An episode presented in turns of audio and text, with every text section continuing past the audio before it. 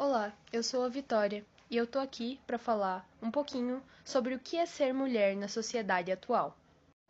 O que define alguém como mulher? Brincar de boneca, gostar da cor rosa, ser delicada, estourar o cartão de crédito ou ter um útero?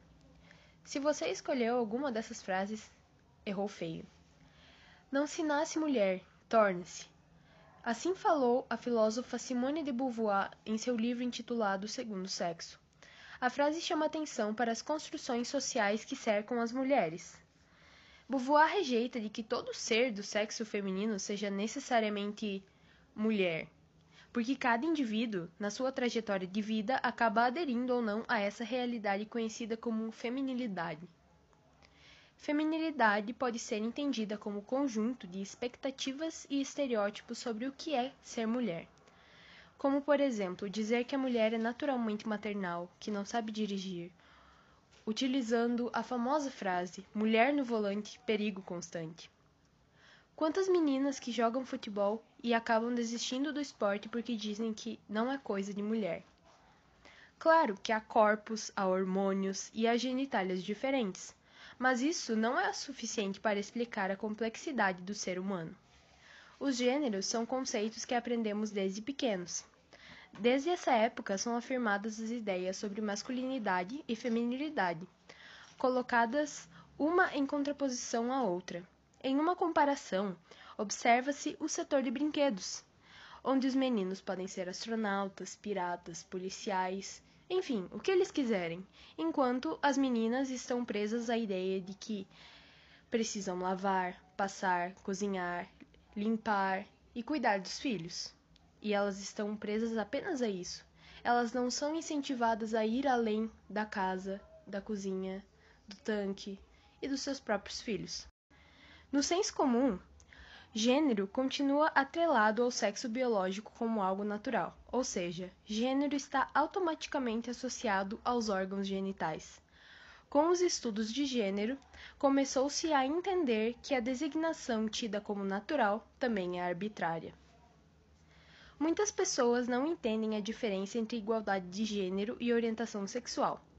A identidade de gênero se refere como a pessoa se identifica dentro da questão de gênero. Se essa pessoa se entende como mulher cis, essa nasceu designada como pertencente ao gênero feminino e se identifica como tal. Caso não se identifique, se trata de uma pessoa transgênero.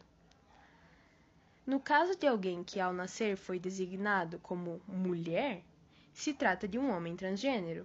Essa pessoa não se identifica com o gênero que lhe foi dado. Essa pessoa pode se identificar com os gêneros binários ou não, no caso dos gêneros não binários.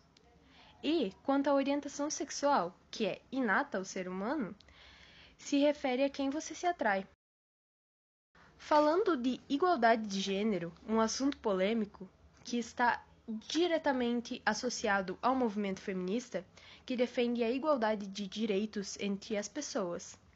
O feminismo é um conjunto de movimentos políticos, sociais, ideologias e filosofias que têm como objetivo comum direitos equânimes e uma vivência humana por meio de empoderamento feminino e da libertação dos padrões patriarcais baseados em normas de gênero, as normas que foram citadas acima. A maioria das pessoas, em sua maioria homens, tem ideias equivocadas sobre o que é o movimento feminista e sobre o que é essa luta. Se tem esses exemplos. Oi, feministas odeiam homens. Esse pode ser considerado um dos maiores equívocos sobre o feminismo, que constantemente são confundidos por leigos no tema. Isso não é verdade, porque as feministas não odeiam homens. Obviamente, e sim, após anos opressão. de opressão, algumas mulheres podem sentir-se magoadas em relação aos homens, como consequência dos papéis que foram socialmente direcionadas a desempenhar. Feminismo é o contrário de machismo. Não, não é. Feminismo é um movimento social que busca a equidade dos status sociais, jurídicos, políticos e econômicos entre gêneros Machismo pode ser definido como um comportamento que oprime ambos os gêneros, todos os gêneros, tanto meninos quanto meninas, quanto menines. Assim, o feminismo vai no sentido oposto da opressão. Dessa forma, não é o contrário de machismo. Ai, todas as feministas são iguais. Não, porque o feminismo não é um conjunto de regras, mas sim uma conversa e um processo rumo liber à liberdade das regras dos papéis de gênero. Feministas querem dominar o mundo. Muito pelo contrário, elas querem transformar o mundo. Todas as vezes que uma mulher pauta pedidos de direitos, parece que ela está pedindo mais direitos. Parece que elas não merecem ter os mesmos direitos que os homens. O que se quer é que esses direitos que já existem muitas vezes tenham a possibilidade de serem acessados por todas as mulheres. Feministas não gostam de moda, cosméticos e nem podem casar. Outro importante objetivo do movimento feminista é a desconstrução dos estereótipos que estão delimitados na sociedade. Delimitar o que qualquer pessoa possa fazer, seja independente do seu gênero, é bastante incoerente com o que o feminismo busca. A liberdade de sermos como quisermos, quem quisermos e fazermos o que tivermos vontade, sem nos transformarmos em vítimas do julgamento, com base na construção social. Portanto, se conclui que os papéis de gênero são apenas construções sociais e deve-se aprender que a desconstrução é um processo necessário, a fim de que todos possam ser quem são, sem julgamentos.